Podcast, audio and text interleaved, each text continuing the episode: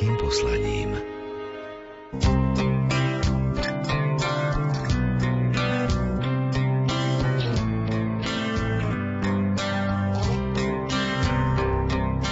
Dobrý deň. V relácii vyhradenej pre význanie našich hostí dáme slovo astronómovi a obdivovateľkám života na dedine. Pozveme vás aj na výlet do Konštantínových kúpeľov, do zariadenia pre seniorov, ale aj do útulku a nosľahárne pre ľudí bez domova. Na príprave relácie spolupracuje tým v zložení Jaroslav Fabián, Jakub Akurátny a redaktorka Mária Čigášová. Vítajte pri jej počúvaní. Kráčaš za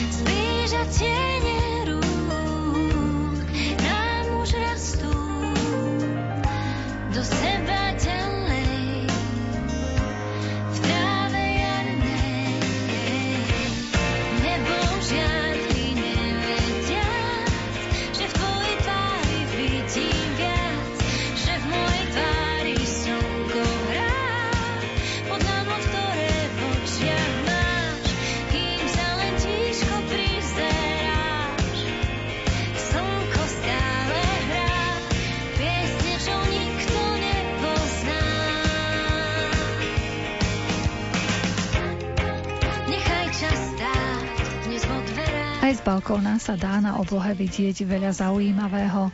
Preto pedagóg a vedúci planetária v Centre voľného času v Košiciach Peter Kaňuk pripravil počas obdobia koronavírusových obmedzení pre deti projekt Balkónová astronómia. Tak momentálne sa nemôžeme stretávať, takže cez internet častočne snažím aj kruškárom dať vedieť, čo sa deje na oblohe, čo mňa zaujíma, také zaujímavé ukazy a čo by si mohli treba si oni pozrieť z domu, z okna, z balkona a podobne, alebo pri nejakej prechádzke podvečernej.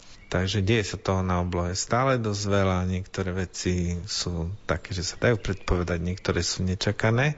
Niekedy môže sklamať, aj napríklad teraz sklamali dve komety, ktoré mali byť aj voľným okom, mohli byť viditeľné, ale sa nevydarili až tak. Takže maj bol takým mesiacom, hlavne maj, ale aj apríl, aj predchádzajúce, keď bolo dobre vidno Venušu. Teraz momentálne je pekne viditeľný Merkur.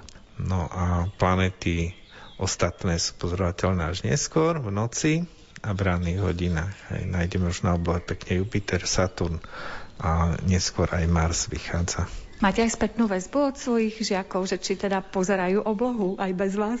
Určite si to pozrú, aj niektorí aj zareagujú, odpíšu. Snažím sa poslať sem tam nejaký testík, aby si nejaké vedomosti preverili. No a motivujem ich, aby si pozerali ako na Facebooku ten seriál, ktorý som nazval Balkonová astronomia pretože ľudia sú doma a ku podivu z balkona sa toho dá dosť veľa vidieť. Že ste sa stali youtuberom. V podstate, hej, ako nie sú to videá, sú to obrázky a komentované, často sú to aj moje zábery takým bežným kompaktným fotoaparátom, nie nejakým špeciálnym, že prípadne oni si môžu skúsiť niečo odfotiť. Dneska sa dá už aj mobilom veľa vecí zachytiť takým kvalitnejším, ktorý má kvalitnejší fotoaparát.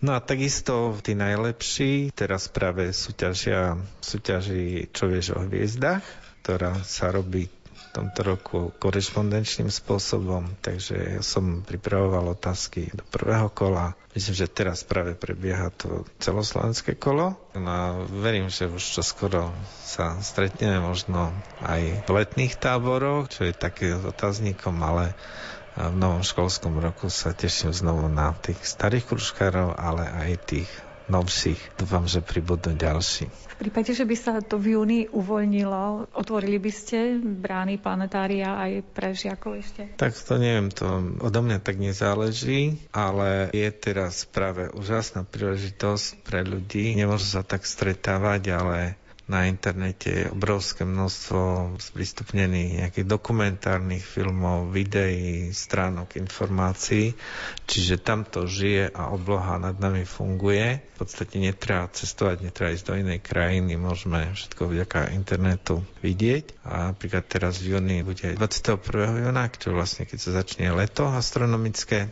tak bude zatmenie slnka ktoré bude ako prstencové, od nás nebude viditeľné ako prstencové a čiastočné len v takej úplne miniatúrnej podobe, aj to na juhovýchode Slovenska, čiže niekde v Čiernej nad Tisou najlepšie. Bude to necelé 1% zo Slnka, bude zakrytý mesiacom, od nás bude taká malá fáza ale na internete určite sa objavia obrázky aj z tých ďalších krajín na východ, na jeho východ od nás, kde tá fáza bude väčšia, alebo dokonca aj z oblasti, kde to zatmenie bude prstencové. Ešte na Tisov tu asi ani veľmi nezbadajú, že je zatmenie slnka. To si ľudia asi nevšimnú, ale tí, čo sa vyberú tým smerom, a ja rozmýšľam, že sa pôjdem pozrieť, predsa každé zatmenie je zatmenie, tak možno fotograficky, keď to odfotia, tak zo slniečka bude trošku ako keby veľmi maličko odhryznuté 21. v ranných hodinách. Myslím, že to vychádza na, na víkend dokonca. Čiže vtedy aj ľudia majú voľno, nemusia vstávať do roboty niektorí, takže môžu si skúsiť to zatmenie pozrieť, pokiaľ bude jasné počasie. Ja som obyvatel černo-černé skrýše se propašoval do sluneční říše. Dlouho se říkávalo, že k planetám patří. Jo, to bejvávalo, než odnes to čas. Všechny děti se ptají, proč už planetou nejsem. Dospělí odpovídají, a naznačujou. Proč už nemůžu zůstat tím, čím jsem byl? Rád bych vám to s dovolením prozradil. Čtyři planety v blízkosti slunce obíhající, mají pevné jádro a vulkány spící a jeden z těch světů byl pro život stvořený dál zbylo víc plynů a bylo víc prachu. Planety tvořené z takových mraků, obrovské musí a mají být. Já mám však tělíčko malé a pevné jak skál a zdaleka nejsem tu sám. Slunce já obíhám stále jen pojmenování úplně nové mám. Jsem trpasličí planeta podobně jako ta, co se ukrývá dál. Objevil jsem, že lítaj tu se mnou tělesa jiná, konečně se na ně nezapomíná a některá z nich jsou dokonce větší než já. A to znamená, že by těch planet bylo už příliš, sluneční soustava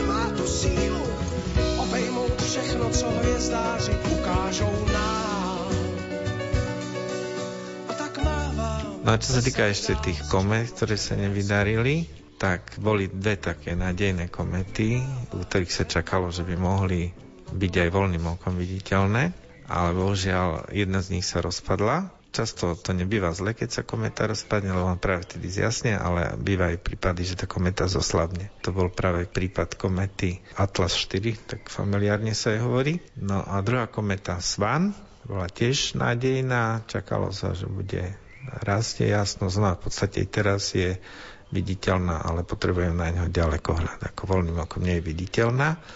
Ale bola tiež nádej, zhruba pred týždňom, tieto dve komety boli v Perzeovi a mohli sme dve jasné komety vidieť v jednom súhvezdí, ale ani jedna z nich sa nevydarila. No ešte je nádej, že dve komety by mohli byť také jasnejšie koncom júna, v júli, ale tam je to tiež otázne, že ako sa bude vyvíjať ich jasnosť, ako sú to nádejné. A taká stabilná kometa, ale o ktorej sa vedelo, že bude len ďaleko hľadom viditeľná, momentálne prechádza cez e, ten obrazec veľkého voza, súhvezdím Veľká medvedica. Tá splňa to, čo sa od nej očakávalo, je, že je viditeľná už aj v takých menších ďalekohľadoch a je nezapadajúcim objektom, takže pre tých, čo majú ďalekohľady, môžu si ju pozrieť vo veľkom voze, nájsť si nejakú vyhľadávaciu mapku na internete, nie je problém ju pozorovať. Hlavne keď je človek v prírode na nejakej chate, tak tam je to najlepšie pod tmavou oblohou. Čiže nájsť, kde nie je svetelný smog, aby lepšie bola čitateľná tá obloha. Čiže najlepšie možno okolo Sniny, tam niekde. A nájdu sa na Slovensku aj iné lokality. Stačí, že to nie je niekde v meste alebo uprostred dediny, kde sú nejaké pouličné lampy zasvietené veľký voz dostáva sa vyššie na oblohu v tom jarnom období, takže nie je problém tú kometu vyhľadať a pozrieť si ju. My tento rozhovor nahrávame práve v dobe, kedy zdá sa, že začína vesmírna turistika. Čo to znamená pre nás, že bude si môcť niekto objednať výlet do kozmu? No je to súkromná spoločnosť, v silnej spolupráci s NASA aj samozrejme, ale oni proste disponujú to raketou, takže záleží od záujmu a od peňazí, ale Zase je to taký ďalší krok aj v tej kozmonautike, dosť významný. Tá loď dokáže odviesť viacerých kozmonautov, takže Určite je to menšie zariadenie ako raketoplán, dokáže doviezť aj nejaký náklad, ale aj viac ľudí. A to je ss alebo proste aj iný cieľ môže byť tejto lode nielen orbitálna stanica ISS. Čo nás ešte zaujímavé čaká na oblohe, tak do konca roka niečo také výrazné, keby ste nám, pán inžinier, pripomenuli? Venuša, aj keď už teraz sa končí obdobie ako večernice a prejde v blízkosti Slnka, čiže pár dní ju neuvidíme, alebo pár večerov, ale potom sa objaví na ranej oblohe, bude peknou zorničkou, čiže celé leto fakticky, alebo celé prázdniny nám bude robiť spoločnosť na ranej oblohe a bude samozrejme zase veľmi jasná. No a pribudnú potom vo večerných hodinách na oblohe tie planety, ktoré teraz vidíme neskôr, čiže Jupiter aj Saturn. Ja vidíme aj v blízkosti mliečnej dráhy, takže opäť kto bude sa nachádzať v také lokalite, kde je tmavá obloha a uvidí tieto dve planety a mliečnú dráhu pri nich, takže je to taký zaujímavý pohľad. Obidve planéty budú v opozícii so Slnkom, teda najbližšie k nám a celú noc pozorovateľné v mesiaci júl, takže kto má hociaký ďalekohľad, určite by mal namieriť aj na tieto planéty. Saturn má krásny prstenec, Jupiter má krásne 4 mesiačky viditeľné už v menších ďalekohľadoch. No a neskôr v jeseni, to bude hlavne v oktobri, bude veľmi dobre viditeľný Mars.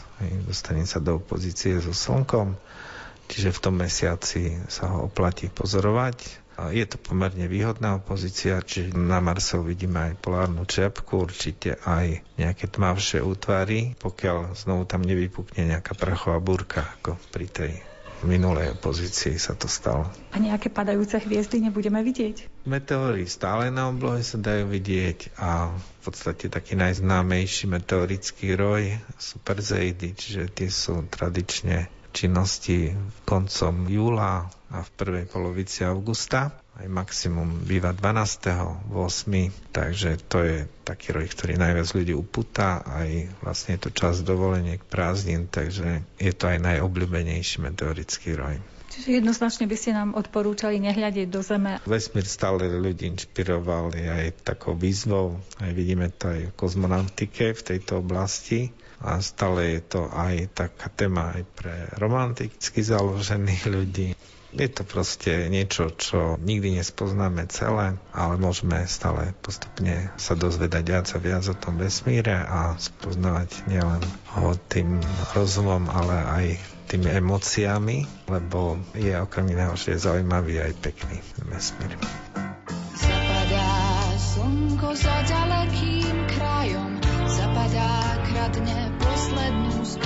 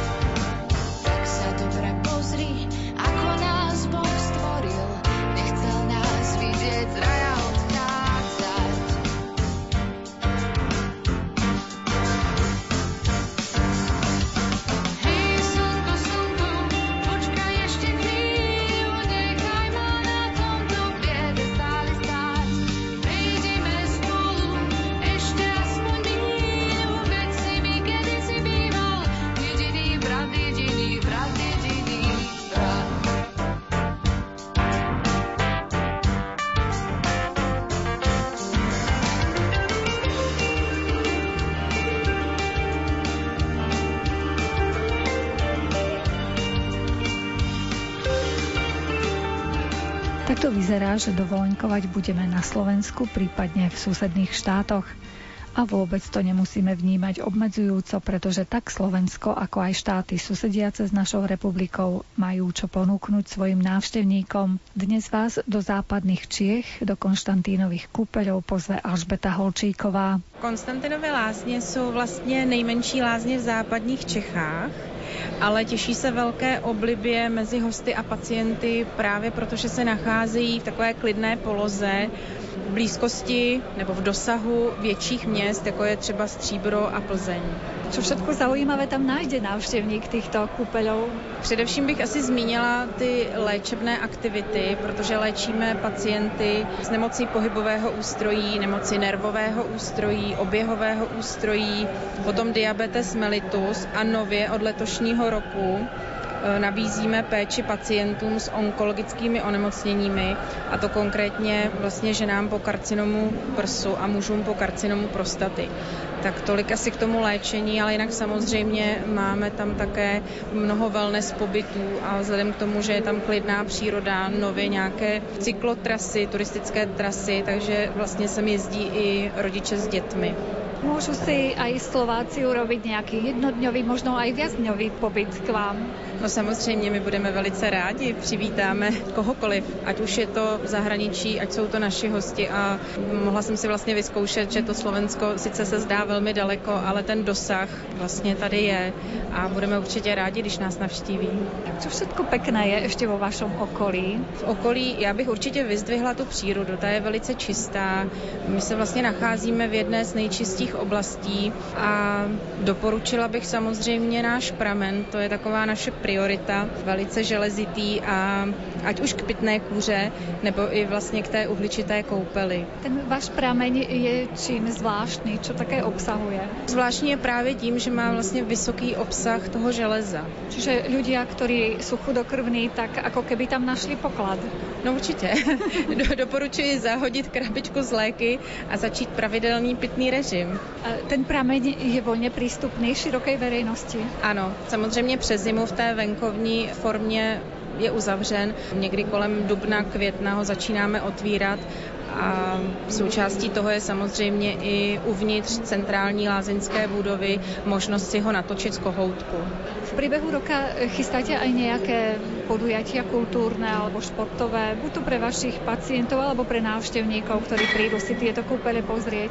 Pro pacienty a vlastně návštěvníky máme pravidelné každotýdenní nějaké kulturní akce, ať už jsou to přednášky léčebné, nebo jsou to poslechové večery, hudební večery, ale potom jsou i jakoby jednou za rok akce třeba uvítání lázeňské sezony, které vlastně je v květnu.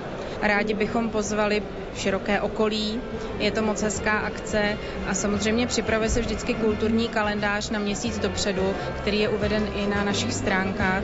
Takže myslím, že každý si tam může vybrat něco, o co má zájem. Čiže dá sa skombinovať oddych, relax, kúpele, kultúra, šport. Ano, přesně tak. Můžete si vybrat, o co máte zájem. V teplý letní den hudba tiše zní, bloumá si a sní, švihá klázeň svý, až ho dívky u pramenu potkáte. Brzy ráno asi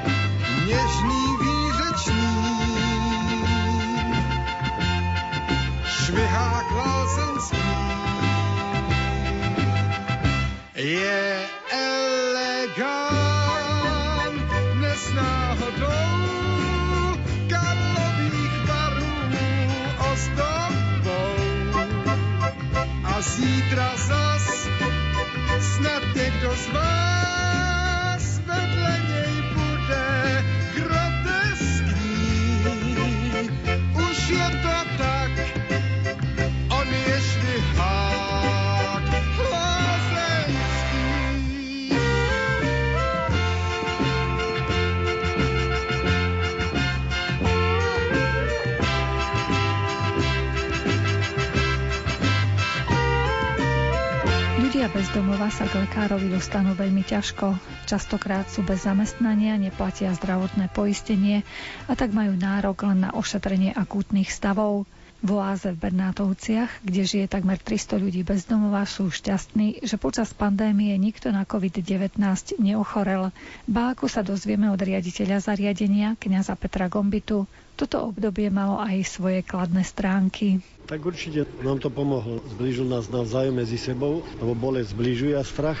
Určite aj vonka sponzory trošku boli štedrejšie, aj viacej toho materiálu proste doniesli, aj začali nám potom už prichádzať a volať, že čo nám chýba. A ďalšie štyri unvunky sme spojaznili štyri domčeky, ktoré by sme mali za 3 mesiace možno dorobiť pre ďalšie 4 rodiny. A terén trošku vyrovnávame elektriku, upravili sme aj terén, pretože to bolo jedno veľké smetisko v Košiciach a pomaličky vzniká z toho oáza, kde trošku malo by cítiť tej zelenie vône trošku, no ale ešte tomu treba veľa dodať. Takže ako ľudia si myslím, že nám to veľmi veľa dalo. Pretože ja som sám si uvedomil, že Boh nás odstavil všetko, ale ja poviem, že vesmír, vírus nás odstavil, pretože ani svetomše neboli. Ja som povedal, že Boh nepotrebuje ani farár, ani kostol. No lebo tiež som bol tak kuťa ako každý otec, mama s deťmi tichučko. A zrejme si asi Boh želal, aby sme veľa mu nerozprávali, veľa nespievali a nezabudali na blízkych. Aby si ľudia všímali viac svoju rodinu, seba a svojich blízkych. Aby sme sa otočili blížnemu, čo potrebuje, čo ťa trápi, čom ti ja môžem byť na pomoci, čom ti môžem poslúžiť a čom môžem zmeniť ja tvoj život lepšiemu. Myslím si, že toto by malo byť taká výzva po víruse, keď skončí, alebo také moto, že vírus nás upustil, viacej si všímajme jeden druhého, viacej si prejavuje úcty, lásky, pozornosti a pomoci. Dokázali ste niečo aj pestovať v tých vašich skleníkoch, keď naozaj to bolo veľmi prísne tu? My sme tu boli ako uzavretí, tá naša Marta Zelinárka v hlavne, takže sme priesady robili uhorky, papriky, paradajku, takže už teraz sa rozsádzalo. No a tá práca nám pomohla, pretože človek nerozmýšľa toľko, keď je pri práci, je zamyslený nad tým, ako to posadiť, ako to urobiť proste. A potom už je obed, večera, sme sa stretli pri jedle, pri modlitbe, takže sme vytvorili taký, si myslím, také lepšie to spolužitie, také spoločenstvo. Dostať sem lekárov, to bol váš sen niekoľko niekoľkoročný, možno od počiatku, keď ste začali tu budovať tú oázu. Čo ešte je také pred vami, čo by vám veľmi pomohlo? Ja sa snažím nielen pre oázu, pretože, alebo pre Košice, lebo keď dobre, keby Košice boli bezdomovci vyriešení, majú kde bývať. Sú tri také farmy alebo miesta, kde ľudia môžu prísť z rodiny, kde môžu preklenúť tú svoju krížu, svoju ťažkosť, podá sa im odborná pomoc, lekárska, duchovná, psychická, finančná, odštartujú sa, žijú sami, idú dopredu. Ale to je výzva pre celé Slovensko, pre celú Európu, pretože mne záleží na všetkých ľudia. Nemuseli by sme sa tak trápiť. A tak málo stačí tak veľmi málo stačí. Len kus, ja to poviem nejakého pozemku, kus placu, dvora, aby sme mohli čo si stavať, čo si robiť a tí ľudia oživnú, lebo kedysi boli aj murári, to sú učiteľi, inžinieri, sú to staviteľia. Oživnú a ten človek zrazu sa cíti doma, zrazu mu je veselšie a keď mu je dobre, tak začne aj pracovať, aj, aj pospevať si a žiť ďalej.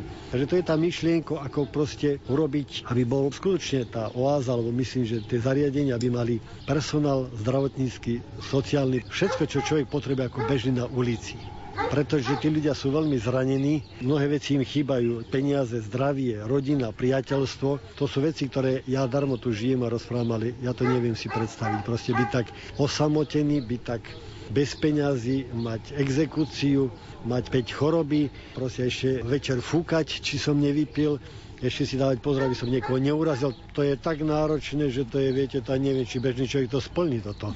Jednoducho poskytnúť tým ľuďom pri tom všetkom blahobite, ktorý my zažijeme, budujeme, nezabudú na tých ľudí. Ja zvlášť stále poviem, že církev má možnosť proste, že také prostriedky, takú moc Boha, toľko lásky, ktoré my môžeme čerpať, len sa mi zdá, že to nevyužívame. Toto mi tak ako si chýba tá šťava, lebo tá viera by mala byť chutná, z tej viery by sa malo žiť, z tej viery by malo byť ľudia radostní, mali by sme druhý povzbudiť a ukázať na sebe, že aha, mám sil, chce sa mi, baví ma to. Vy ste tu mali vytvorené aj nejaké také, že karanténne priestory, ak by sa náhodou že vyskytol ten vírus? Áno, to sme si museli pripraviť. Ja som dokonca tie internáty stále som žiadal, ale keď to nešlo, tak sme urobili sami stany a máme mapku, sme dostali prípis, ako rozdeliť týchto ľudí. Hangar zvlášť, kde bude karanténne miesto, keď sa vyskytne vírus, to bude izolácii, hlavná budova a rodiny. Zadu máme stan veľký, sprchy, voda, kuchyňa, ako bude fungovať. Polovičku ľudí bolo pracovníkov doma, čakajú si, že keď nás to stíne, aby nás vedeli vymeniť, alebo ostanú tu a zvonku budú ľudia donášať, aby sme si vedeli pokryť, takže musel sa vytvoriť taký ten program, ako keby skutočne vyskytla sa tu choroba, museli by sme vedieť fungovať. Chvala Bohu, vyhýbalo sa vám to? Ja občas také nezmyselné prísľuby dávam Pánu Bohu, že jeden slúb som ešte nesplnil. Tento Ríma som zabehol, ale že pôjdem na mesiac alebo som na dva týždne, sa oblečím ako bezdomovec do Bratislavy, aby ma to nepoznali.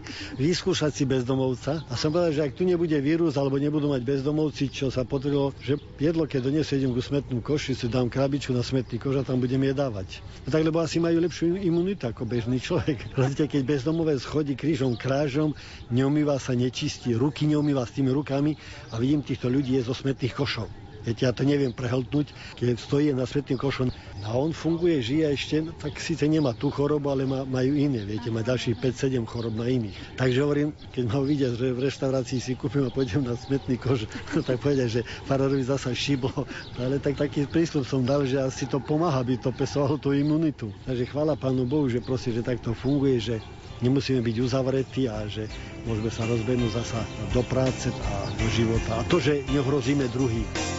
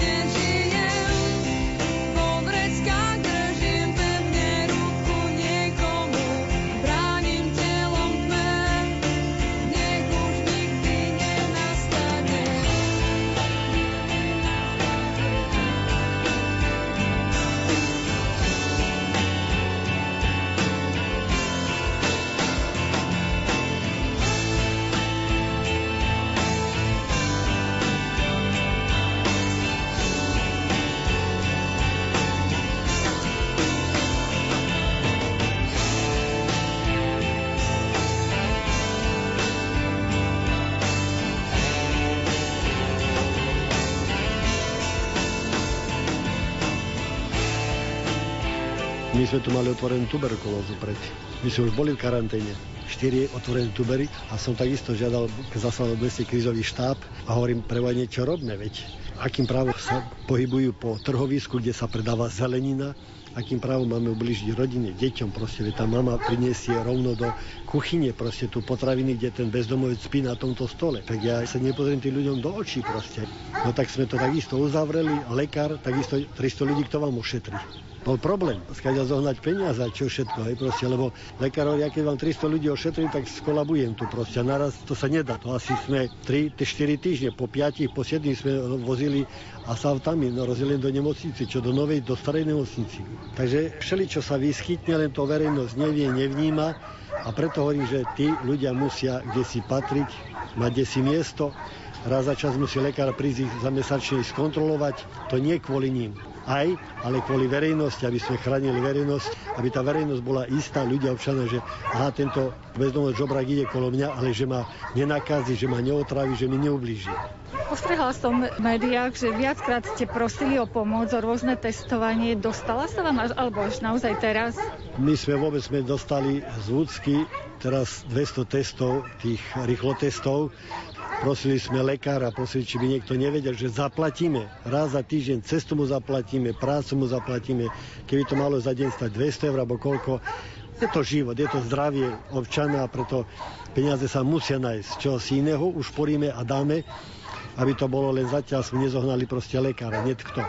Možno, že vám pomôže treba táto organizácia pána profesora Krčmeryho nejakým spôsobom? Taká bola dohoda, že profesor slúbil, že o dva týždne sú tu zasa, že proste budú pokračovať a vlastne tí ľudí nielen testovať, ale proste ich zdravotný stav pozorovať, lebo odhalili ďalšie iné choroby, ako cukrovka, ako vysoký tlak a ďalšie veci, ktoré majú, aby to posúvali kde si ďalej nejakému odnom lekárovi, niekde do nemocnice alebo na nejakú ústavu, aby nám trošku pomohli, pretože sa to robí opačne, čo stadiaľ by ľudia mali odchádzať, nám tu všetko zosypujú, jak smetesko zo nemocí, zo všetko strepu na vozíkov, na posteli. Ale my máme jedno, čo máme, máme modlitbu, nejakú maz máme a toľko všetko, no jaký liek môžete dať, no čo my môžeme koho liečiť. A to je také riziko, viete, že no, no čo je base, len preto, že vám môžu povedať, že ste zanedbali jeho zdravie.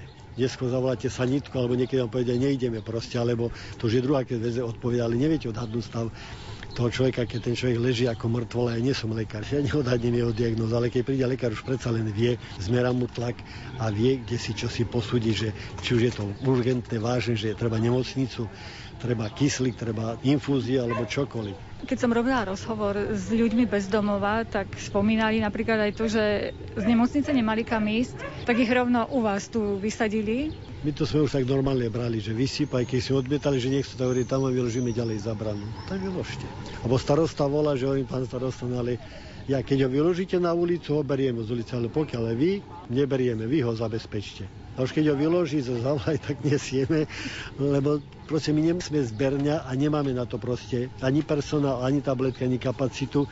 Aj si myslí, že to nie je riešenie. Krátkodobé je to, len potom, keď sa to nakopí tých ľudí, a tu proste čakať na tú smrť 5-10 rokov, viete, pri tomto stave, tak je to pre mňa nepriateľ. Ja sa s tým neviem častokrát zmieriť, proste, že v takom stave tí ľudia žijú, spia a dalo by sa čosi oveľa lepšia a iné urobiť. Mohli by vám nejakým spôsobom naši poslucháči pomôcť? Potrebujete niečo akútne? V prvom rade by som chcel všetkým najprv poďakovať veľké pán Boh zaplať to, čo nám pomáhajú, ale určite dalo by sa viacej. Ja stále že stavebný materiál, pýtame, alebo lekár, ak by sa našiel zdravotná sestra, keby proste prišla. Možno nejaká firma, ktorá by prišla, že urobí nejakú čas, proste možno nejakú nemocnicu alebo hospic stavať proste pre tých chorých, neviem.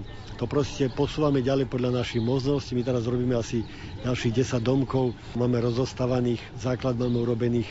Takže každý sa môže zapojiť, pretože ja stále že keď vám vítajú, oáza je všetkých, a pre všetkých. Tá oáza nie je moja, to všetci proste budú, ja som len ten najmenší, najposlednejší, ale tí, ktorí príde, lebo keď príde podnikateľ, sponzor, koľko potrebujete cementu, hovorím, tak čo ja viem, no tak dobre, jeden kamion bude stačiť, keď vám pošlem cement, lepidlo, sieťku, ďalšie potrebný materiál, hovorím, no tak pán bol zaplat, no tak stačí nám to možno na, na mesiac alebo na koľko. No my nepotrebujeme peniaze, ale nám to veľmi pomôže, pretože my vieme s tým robiť. Keď máme pri ruke, nemusíme to kupovať. A my kupujeme tak 5, 5 vrecka, potom zasa, už sa minulo, zasa sieťku ideme kúpiť, tam viacej benzínu spalíme, ako len naraz sa to nedá proste také množstvo, pretože sme obmedzení finančne a robíme bez eurofondov. Raz sme robili rozhovor, ste vraveli, že vám tak dodáva taký optimizmus do žil beh. Opäť začnete behať aj s ďalšími, ktorí sa k vám už pravidelne pridávajú? Áno, beháme stále teraz. Ja som mal trošku menší úraz, ale fungujem už 15 km, som na bicykel, som teraz viacej začal do prírody, viacej chodím proste bicyklom, psika na sedadlo dám a ideme. Takže určite šport, divadlo, hudba, práca, modlitba, proste to je to, čo ľudia bežne žijú, čo nás naplňa, čo tvoríme, čo sa tešíme. A to je tá myšlienka, že už nielen pre seba stavujeme teraz ďalšiemu Romovi 7 detí, tak hovorím, my ti pôjdeme opraviť tvoj domček, Starosta to musí vedieť, musí dať súhlas, farár pri tých musí byť a učiteľ. To je garant, keď my odídeme, vy už dohľadáte, aby deti chodili do školy, otec aby chodil do roboty, žena aby navarila bolo čisto, a učiteľ, aby sa deti učili. Starosta musí dohľadať obec a tu si žite. Toto urobím, lebo už ďalší dosah nemáme. Takže ideme takýmto spôsobom, čo si ďalej rozvíjať proste aj ten sociálny podnik, tú firmu, viete, že nielen zarobiť peniaze, aby tí ľudia zarobili, ale aj komu si aj pomôcť to zasa. Len kríž, len kríž, len kríž, len kríž, len kríž, len kríž, len kríž, len kríž, len kríž, len kríž, len kríž. Tretla nepoznám, na tie som zvyknutý, vždy dvoma dávam, dvoma sa modlím, vždy ťa naisto v každom človeku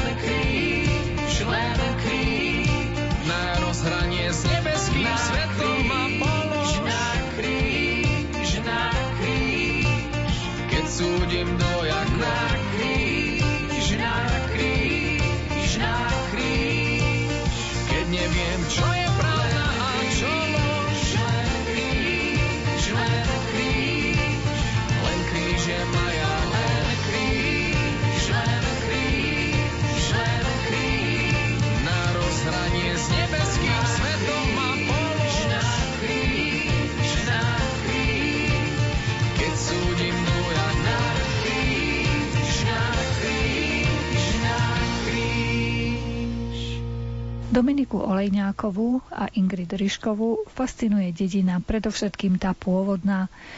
Pôvodná architektúra, pôvodné slovenské jedlá, ktoré sa pripravovali v dedinských kuchyniach i nárečia jednotlivých regiónov.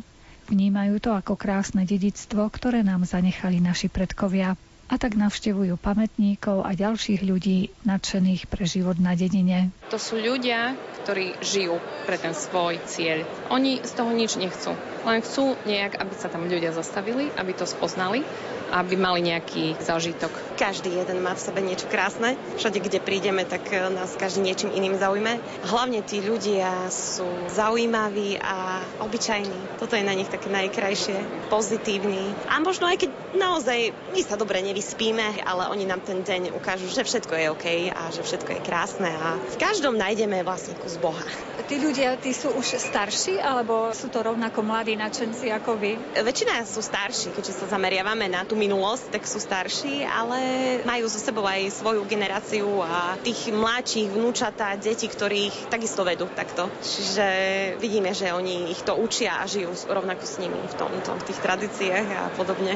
Vieme, že takým nadšencom, ktorý zbieral všetko, pokiaľ ide o pôvodnú našu kultúru na dedine, bol pán Lazorik. Stretli ste ho aj osobne niekedy?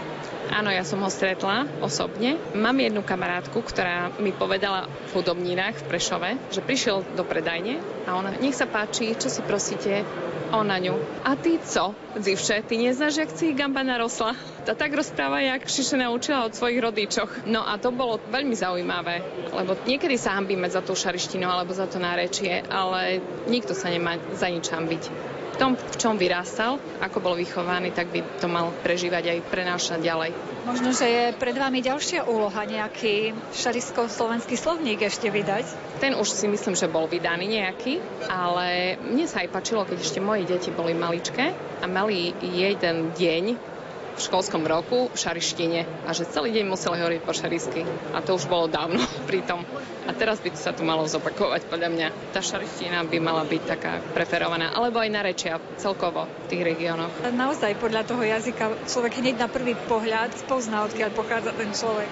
Áno, je to tak, lebo Nemci, oni si zachovajú svoje narečia. Ja neviem, proste človek cestuje po svete a kade tadi chodí a oni sú na to hrdí. A my stále máme taký ten pocit, že sa máme za to hábiť, ale nie. Podľa mňa východ žije v Bratislave, Bratislavčania chodia možno na východ, ale nie je to tak, že sa treba hambiť za to svoje nárečie. Ak by nás počúvali poslucháči, ktorí by mohli nejako vás podporiť v tomto vašom úsilí zbierať tie tradície našich predkov, ten život na dedine mapovať, v akých oblastiach by vám mohli pomôcť napríklad? Určite by sme boli rádi, keby sa nám ozvali z takých regiónov, ktoré nie sú na východe, lebo tam to máme zasrešené ale aj Stredné Slovensko, Západné Slovensko. To je jedno, či hrády, typy na vylety, akékoľvek občianske združenia, ktoré pracujú s nejakými projektami alebo nejak sa rozvíjajú a začínajú, veľmi radi ich podporíme. Vieme, že tento originálny nápad si musíte aj sami v podstate zasponzorovať, aj vaša rodina v podstate. Áno, je to tak.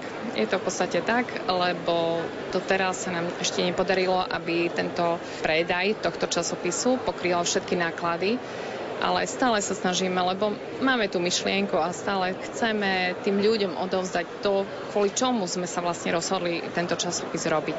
Vy ste tento časopis a vôbec ten svoj celý zámer prezentovali aj v zámorí medzi našimi Slovákmi. Áno, bola som vlastne prezentovať v New Yorku. To bola taká akcia Slovakia Professional in New York a vlastne tam nás vybrali medzi 10 projektov, ktoré boli prezentované v rámci Slovenska, ktoré prezentujú niečo, ako by vyzdvihli nejakú kultúru alebo niečo, čo sa deje na Slovensku medzinárodne. No a v podstate my sme aj oslovovali Slovákov, ktorí žijú v zahraničí a prezentujú svoju kultúru. Ako reagujú Slováci na váš projekt? Zahraniční Slováci sú veľmi pozitívne naladení, lebo im tá kultúra viac chýba. A oni aj keď zakladajú nejaké tam združenia alebo nejaké folklórne súbory, kde vedú deti k nejakým tradíciám a tancom a všetkému tomu, čo k nám patrí, tak oni sú ešte viac nadšení touto myšlienkou chcú odoberať časopis napríklad e, aj v Austrálii, v Nemecku, v Anglicku, v New Yorku, akože tam to bežne akože nosím a sú tým fakt nadšení.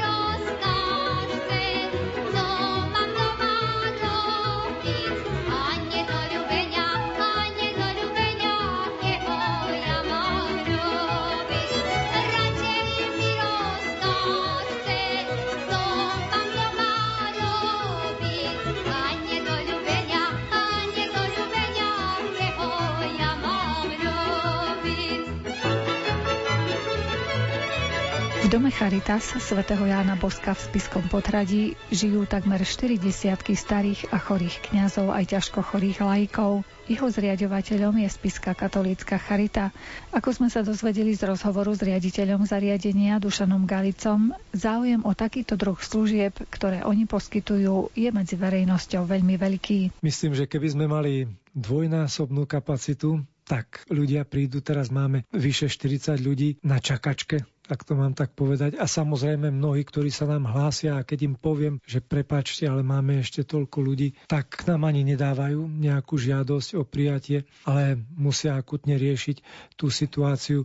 Čiže dovolím si povedať, že keby sme mali aj kapacitu 100 alebo 150 ľudí, tak určite by sme dokázali vlastne ju naplniť. Teraz je síce taká špeciálna situácia kvôli koronavírusu, ale akú úlohu majú v tom, ako sa cítia tí vaši klienti, práve tí ich príbuzní, ktorých prídu pozrieť, ktorí prejavujú záujem o nich, napriek tomu, že teda e, musia byť vo vašom zariadení kvôli stavu zdravotnému? Vždy sa ich snažím povzbudzovať. Naozaj tento čas je iný, keď im nedovolíme aby prišli, ale inak vždy sa snažím ich pozbudzovať, aby prichádzali. Dvere majú otvorené, nemáme nejakým spôsobom obmedzené, môžu prísť do obedu večer, samozrejme je tu hodina, kedy musia odísť, ale dokonca niekedy im aj dovolíme prespať u nás keď sú zďaleka, zostanú pri tom otcovi alebo pri mame, keď máme na to možnosti majú väčšiu izbu, tak aj toto je veľká pomoc pre tých našich primateľov sociálnej služby. Čiže kontakt s rodinou a s príbuznými je nesmierne dôležitým a tých ľudia starí potom túžia. Veľmi sa tešia a je to niečo, čo naozaj prirodzene potrebujeme. Takže kiež by bolo veľa takých, ktorí prídu za tými svojimi rodičmi starými alebo prarodičmi a strávia s nimi určitý čas. Stane sa treba, že ten váš klient nemá nikoho príbuzného, že naozaj vy ste jeho rodinou v podstate. Máme aj takýchto ľudí, ktorí nemajú blízku rodinu. Samozrejme vzdialenejšiu majú všetci, ale už to tak vnímame, že za niektorými ľuďmi prichádzajú možno do týždňa traja, štyria alebo 3-4 skupiny, za niekým príde raz za mesiac, možno raz za 2-3 mesiace. Je to veľmi rozdielne a niekedy ťažké, ale my im tú rodinu samozrejme nenahradíme. Snažíme sa byť pri nich. Kapacitne nie je možné, aby tie opatrovateľky alebo sociálne sestry zvládli nejakú úlohu, že byť každý deň s nimi hodinu, dve, to sa nedá. Ale čo môžeme, tak robíme. Už akým spôsobom nás berú, že či už ako rodina, to nedokážem povedať, ale určite vidíme na ich tvárach aj tú vďačnosť, tú radosť spokojnosť a potom, aj keď pre mňa je takým veľkým znakom u niektorých ľudí, ktorých už poznám, že keď sa nestiažuje, tak robíme to dobre. Keď už sa začne stiažovať, že za mnou nikto nepríde, alebo sa stiažuje na nejaké tie drobné veci, na ktoré sa vlastne dovtedy nestiažoval vôbec, alebo vieme, že to je v určitých intervaloch iba, alebo v určitých príležitostiach a to práve vtedy, keď nemá okolo seba takéto spoločenstvo tak vtedy sme, alebo sú citliví aj na, potom na iné veci. No. Tak tam je to vidieť. Máte spoluprácu aj treba s dobrovoľníkmi, ktorí by prišli niečo prečítať ľuďom, ktorí už nemôžu čítať, alebo naučiť ich s počítačom pracovať? Či ste otvorení? Toto by som bol veľmi rád, keby tak fungovalo. Horšie je, že také negatívum Spiske podhradie je také veľmi maličké mesto a ten potenciál je tam menší, čo sa týka nejakého dobrovoľníctva ale máme tam seminár a chodia bohoslovci. Sú to príležitosti, keď ich príde naraz viac pred Vianocami, pred Veľkou nocou alebo tak, chodia pomáhať s upratovaním, okna umývať, alebo pomáhať nábytok prenášať a tak ďalej, alebo aj sa porozprávať. Diakoni majú každý rok, vlastne dva týždne, tam prax u nás. Čiže aspoň v takejto forme ale toto by bolo veľmi krásne, keby sa mi podarilo nejakým spôsobom pritiahnuť ľudí, zvlášť mladých, ktorí by tak prichádzali a venovali sa. Či už zobrať na prechádzku, alebo čítať, porozprávať sa, alebo niečo s ním urobiť také na rozvíjanie tej zmyslovej aktivity. Bolo by to úžasné. Ešte je to taká úloha, myslím, že predo mnou. čom je práca v Charite podľa vás obohacujúca? Obohacujúce je to práve to stretnutie s utrpením, s nemohúcnosťou, s tým, že človek je úplne odkázaný na toho druhého. Takisto smrť, stretnutie so smrťou. Tam človek ide naozaj na taký základ alebo do hĺbky toho života a zrazu si tak môžeme uvedomiť, my, ktorí s týmito ľuďmi pracujeme, že čo aj nás čaká, čo je vlastne v živote dôležité, čo je podstatné. A ďalej je to aj tá múdrosť tých ľudí. Oni síce, dakedy ten starý človek, tie šediny znamenali múdrosť, dnes už ich nejakým spôsobom zahambia, zaskočia alebo vysmejú malé deti, ktoré vedia toho ďaleko viac o nejakých počítačoch a internete a preto už tej múdrosti sa ako si hambia akoby ponúknuť nám, mladším, ale predsa len, keď ich človek počúva, keď si nájde ten čas, tak sa to tam objaví a teda je čo aj dostávať že nie len, že dávať, ale je aj čo dostávať od týchto ľudí. A tak si aj veľmi dobre spomínam, čo možno bude znieť trošku brutálne, ale aj niektorý odchod zo sveta, čiže smrť, bývajú veľmi krásne. Predsa len keď sa okolo neho modlia tí ľudia, keď dostane pomazanie nemocných, sviatosť zmierenia a dostane takisto aj odpustenie všetkých trestov za hriechy, sveté príjmanie a odchádza s modlitbou na perách. To je neskutočné byť svetkom práve takéhoto odchodu. Keď si, ja už niekoľkokrát som si povedal, že takto by som chcel aj v takejto atmosfére a ja by som chcel raz zomrieť. Neznie to a zdá, zvlášť pre mladých ľudí, nejako vábivo, ale ja si myslím, že je to veľmi obohacujúce. Aj ten spôsob a kultúra smrti, možno aspoň za všetky jeden taký zážitok, keď som prišiel ku zomierajúcej pani a sa jej pýtam, čo by som ešte pre vás mohol urobiť. Hovorí, prineste mi Ježiša. Viete, a keď odchádza s tým, že ona túži po Ježišovi, tam to je evidentné, že túži po živote túži po stretnutí, túži po spoločenstve, túži po vzťahu. A vtedy naozaj je to pre mňa také obrovské šťastie, radosť a niekedy až slzy v očiach. Nie z toho, že ten človek umiera, ale z toho, že ten človek odchádza správnym spôsobom. Vyznania sa priblížili k záveru, odvysielame ich ešte raz v repríze v sobotu o 14. hodine. Reláciu pripravili Jakub Akurátny, Jaroslav Fabián a redaktorka Mária Čigášová. Ďakujeme vám za pozornosť a želáme vám pekný deň.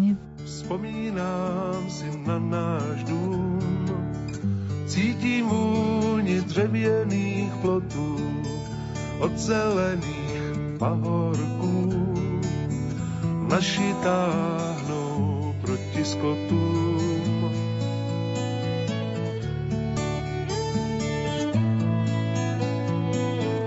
Už jsem skoro uměl číst, když mi tátu hlína vzala, do dneška si nejsem jist, jestli o něj stála.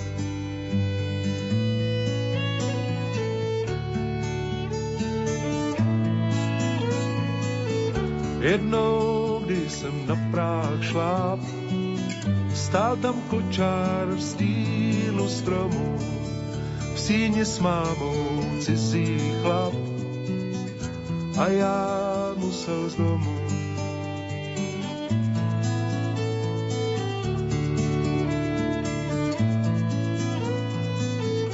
Na cestu mi vítr bál, Otčím v sadě stromky sázel, farář, co mě vyžmoval, ten mě vyprovázel.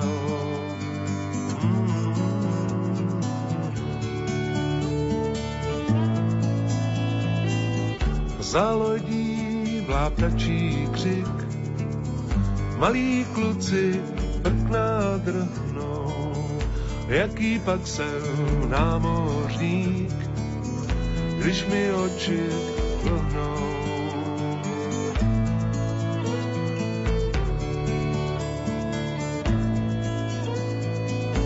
Svobodu si národ přál, Mexikem se vojna valí, já jim k tomu bubnoval a tak mi metal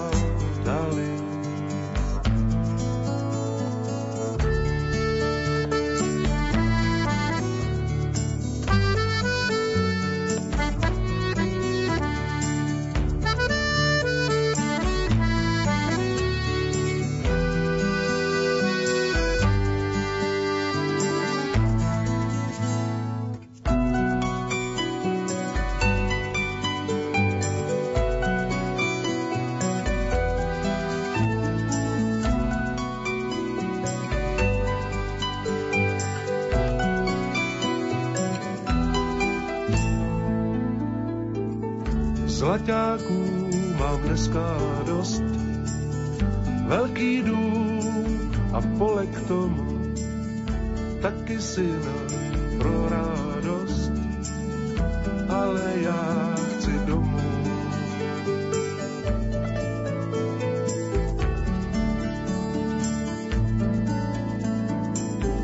Nevyrosl jsem pro livrej, nemám boty, z hadí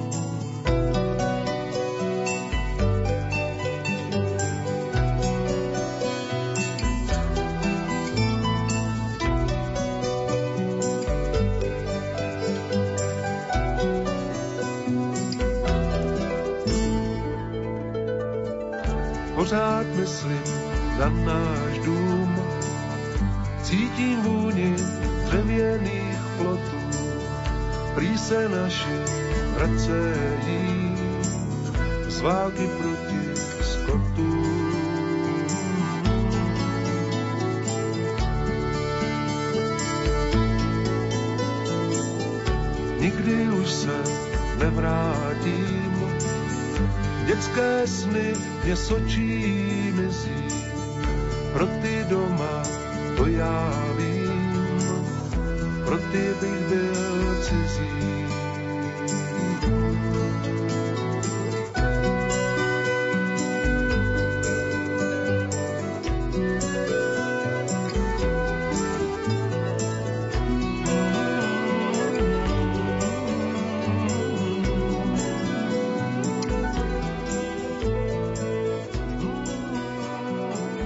Rádio Lumen, vaše katolícke rádio.